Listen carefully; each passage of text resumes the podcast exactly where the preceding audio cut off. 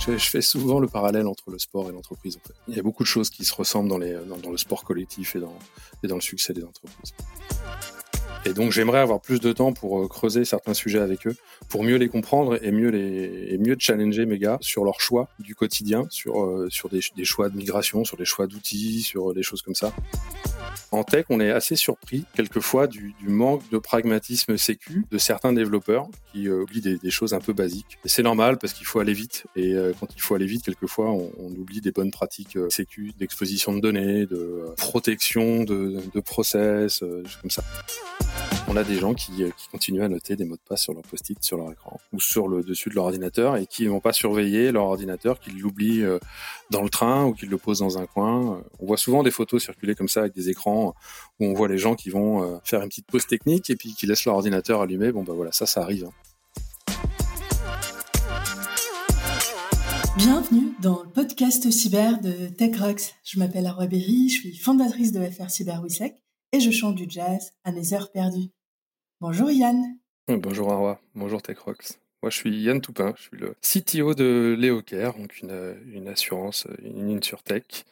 Et à mes temps perdus, ben, je suis euh, joueur de volet, papa de joueur de volet et supporter de mes enfants. Ah bah trop bien Quel parcours pour en arriver là? Je suis euh, diplômé de l'INSA de Rennes, je suis ingé en, informatique et j'ai commencé euh, à travailler dans le monde de l'informatique embarquée. Donc, euh, c'est quoi le monde de l'informatique embarquée? Ben, C'est du développement à l'époque dans des téléphones. J'ai travaillé pour des, grands groupes, Mitsubishi, Motorola. J'ai fait aussi du conseil chez Capgemini sur les méthodes agiles et, et j'ai basculé dans le monde du SaaS et du logiciel et des plateformes SaaS en 2010 en travaillant chez Digitaleo, une, une start-up rennaise dans le marketing direct pour les TPE PME, euh, dans lequel j'ai pu euh, mettre en place euh, plein de méthodologies, que ça soit tech ou, managériale, et puis euh, levée de fonds, accélération, recrutement, des, classiques dans le dans le monde des startups, dans lequel je suis resté huit ans. J'ai pu rentrer au capital, j'ai eu l'occasion d'interagir avec des fonds, voilà, des choses qui m'ont beaucoup beaucoup servi et enrichi. Puis j'ai fait d'autres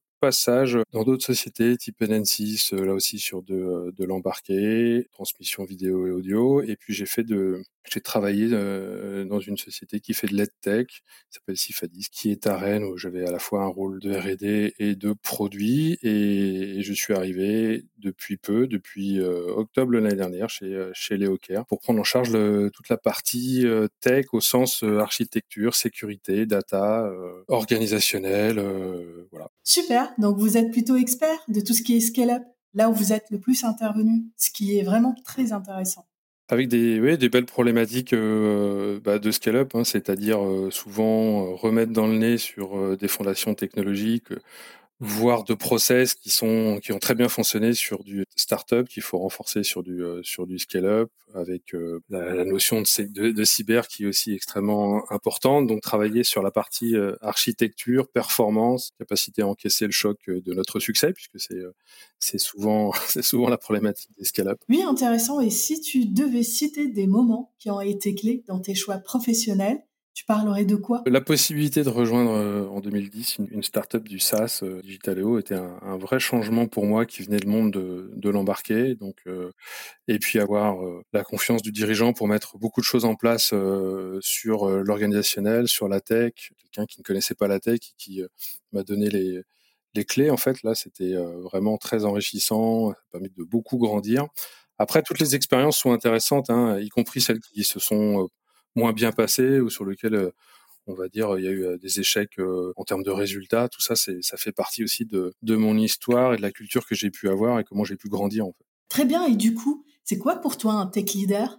Alors un, tech leader, de mon point de vue, c'est quelqu'un qui ne perd pas de vue le côté la tech est au service du business. Hein, il faut absolument que les gens qui sont des experts en tech, qui sont très forts en thème, n'oublient pas que la tech n'est c'est peut-être un peu dur ce que je veux dire, mais n'est là qu'au service du business, qu'au service de la, croissance des entreprises. Et faire de la tech pour faire de la tech n'a pas tellement d'intérêt, à part pour des notions d'experts ou euh, voilà, de recherche, mais il faut pas la décorréler et euh, les roadmap tech doivent être euh, parallèles au roadmap business pour répondre à ces enjeux.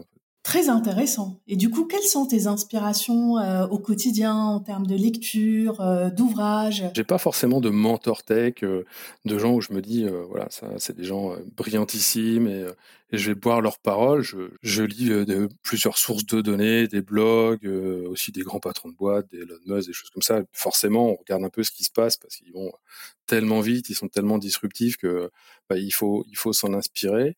Moi, je vais avoir par exemple une lecture qui m'avait beaucoup marqué au début des années euh, bah, en 2010-2011, un entrepreneur brésilien qui s'appelle euh, Ricardo Semler, dont le livre euh, qui s'appelle Maverick, c'est le titre anglais, on le trouve dans d'autres titres en français.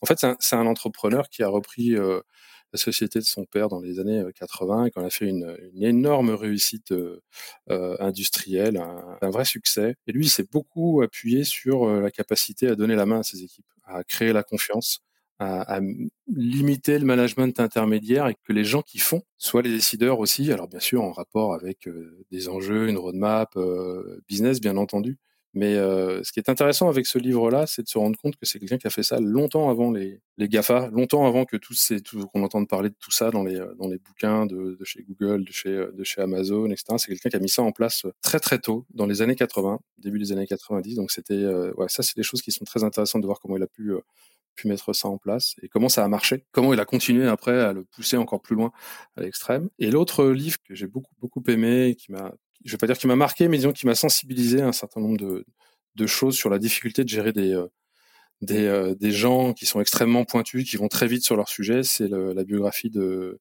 de Phil Jackson, qui, est, qui était l'entraîneur mythique des Chicago Bulls et, euh, et puis des Lakers. C'est-à-dire comment comment réussir à concilier euh, l'apport personnel et la réussite personnelle des joueurs de très haut niveau et le tout au service du collectif. Rien n'était au-dessus du collectif en, en, coachant des, des, joueurs comme euh, Scottie Pippen ou Michael Jordan. Comment comment gérer des gens comme ça. Donc voilà, son parcours il est aussi très intéressant à, lire et d'en transposer. Moi je fais souvent, alors c'est sûrement dû au fait que mes enfants font beaucoup de sport. Je fais souvent je, fais souvent le parallèle entre le sport et l'entreprise. En fait, il y a beaucoup de choses qui se ressemblent dans, le sport collectif et dans, le succès des entreprises. Voilà, c'est un peu les, deux, livres que je retiens des, des quelques dernières années qui m'ont beaucoup marqué. Après, forcément, il y a d'autres choses sur sur la culture de l'entreprise, la culture RH, euh, sur euh, le lean, le, le, scrum, des choses comme ça qui nous servent au quotidien dans les dans les équipes.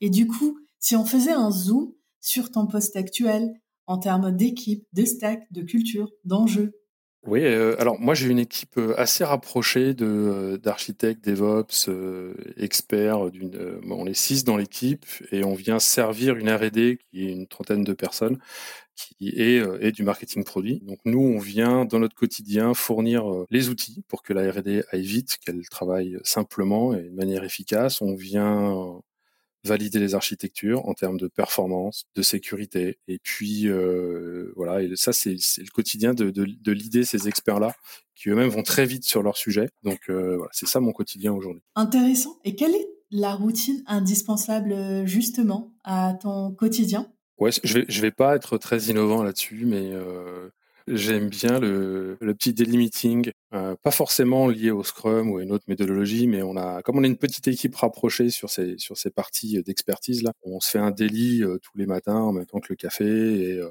et on vient échanger sur nos problématiques et chacun apporte sa pierre à l'édifice. Voilà, ça lance la journée sur euh, les sujets du les sujets du quotidien ou, ou, plus même des sujets quelquefois plus plus structurants. Donc voilà, ça c'est la petite routine du matin et ça lance la journée. On l'a fait dès le, dès le démarrage de notre journée. Ah très bien, et du coup, euh, quelque chose que tu voudrais faire, mais que tu n'arrives pas à réaliser, faute de temps? Bah là, il y en a plein. il y en a plein parce qu'il y a beaucoup, voilà, en scale-up, on a énormément de sujets et, par moment, la difficulté que je peux avoir par rapport à des experts qui sont dans, mes équipes, c'est qu'eux se focalisent sur un ou deux sujets et vont très vite. Et donc, j'aimerais avoir plus de temps pour euh, creuser certains sujets avec eux, pour mieux les comprendre et mieux les, mieux challenger mes gars sur leurs choix du quotidien sur euh, sur des, des, choix de migration, sur des choix d'outils, sur des choses comme ça. Et là, euh, j'ai pas forcément le temps. Voilà. Et alors, est-ce que tu aurais trois conseils cybersécurité à l'attention de tech leaders qui, comme toi, pilotent des équipes tech? Il faut pas négliger donc la culture cyber dans les équipes et euh, y compris dans les équipes tech. Alors souvent on dit euh, que la culture euh, cyber dans les équipes qui sont non tech, euh, elle est, elle est faible. Oui, elle est, elle est, elle l'est souvent, mais on, a toujours l'impression que la culture dans les équipes tech est forte. C'est pas forcément le cas. Donc il faut vraiment pas négliger ce côté-là. Et à côté de ça, bien entendu, il faut faire de la pédagogie. on a des outils de formation au quotidien sur les gens qui sont pas tech, sur les erreurs à ne pas commettre. Mais en tech, on est assez surpris du euh, quelquefois du, du, manque de pragmatisme sécu de certains développeurs qui euh, oublient, euh, oublient des, des, choses un peu basiques. Et c'est normal parce qu'il faut aller vite. Et euh, quand il faut aller vite, quelquefois, on, on oublie des bonnes pratiques, euh, des bonnes pratiques sécu, d'exposition de données, de voilà, de protection de, de process, des choses comme ça. Et en fait, on a souvent tendance à se dire que bah, l'équipe sécu, c'est bon, ils sont développeurs, ils ont ils ont bourlingué et ils ont ils ont cette bonne culture-là. Alors bien sûr, certains l'ont. Attention, je mets pas tout le monde dans le même panier, mais en fait, faut pas hésiter à, à faire des rappels réguliers et surtout rappeler quelle est la surface d'attaque qu'on représente et combien de fois on est attaqué par semaine parce que quelquefois ça leur, ça leur démontre aussi que bah, c'est un vrai enjeu. Ils sont souvent surpris des chiffres. Ça, c'est le premier conseil, ne pas oublier les équipes tech dans tout ce qui est sensibilisation et tout. Et le deuxième c'est de les choses, y compris sur les personnes les plus importantes de l'entreprise. Souvent, dans, les équipes de direction, on se dirait, bah, ils sont hyper sensibilisés parce qu'ils se rendent compte que c'est un enjeu extrêmement fort, bien entendu, pour eux. Mais on arrive encore à découvrir des choses euh, sur euh, des choses assez classiques hein, qu'on trouve dans beaucoup. De, je, l'ai vu dans beaucoup de sociétés, hein, des responsables de, de service ou de direction, euh, voire même des des fondateurs qui peuvent avoir des mots de passe en clair stockés sur sur leur ordi, euh, des fichiers Excel. Donc là, il y a beaucoup de bonnes pratiques et beaucoup de sensibilisation à mettre en place. Et c'est normal parce qu'ils ont besoin d'aller vite. Ils n'ont pas besoin de se poser de questions via des vis-à-vis d'outils ou vis-à-vis de difficultés à récupérer tel ou tel mot de passe. Ils ont besoin d'aller vite, donc ils vont au plus simple. Sauf que le plus simple, malheureusement, ben, ça, c'est ouvrir un risque très important pour l'entreprise. Et après, ben, sur le troisième conseil, ben, ne rien négliger, faire appel à des experts extérieurs, euh, ne pas croire qu'on a la science infuse malgré le fait qu'on ait des euh, des gens extrêmement forts dans les équipes, ben, un regard extérieur, mais ça c'est assez classique, un regard extérieur, ça fait du bien. Euh, même si quelquefois bah, ils nous mettent face à notre réalité qui n'est pas toujours très agréable à entendre, mais parce qu'on n'a pas bien fait les choses, mais mais euh, mais voilà, ça c'est vraiment c'est assez classique. Top pour ces trois conseils. Et du coup, est-ce que tu as une histoire de fail, de réussite, une anecdote sur la cybersécurité que tu pourrais partager avec nous? J'ai pas forcément d'anecdotes à part de découvrir des choses sur euh, bah, des gens qu'on qu'on va former, euh, qu'on va sensibiliser et qui continuent à, à laisser un post-it sur l'ordinateur et qui malheureusement perdent l'ordinateur dans le train ou au bar le soir. Ça, ça arrive encore. Euh, c'est arrivé plusieurs fois dans ma carrière et ça arrive toujours malgré euh, tout ce qu'on peut leur dire. Donc voilà, on sait que de toute façon, les attaques viendront par ce genre de, de biais souvent sur l'humain qui a oublié quelque chose ou qui va donner des informations qu'il devrait pas donner. Donc c'est un peu une une anecdote euh, qui est pas forcément euh, très caractéristique et très drôle, mais c'est la vraie, c'est la vraie vie en fait.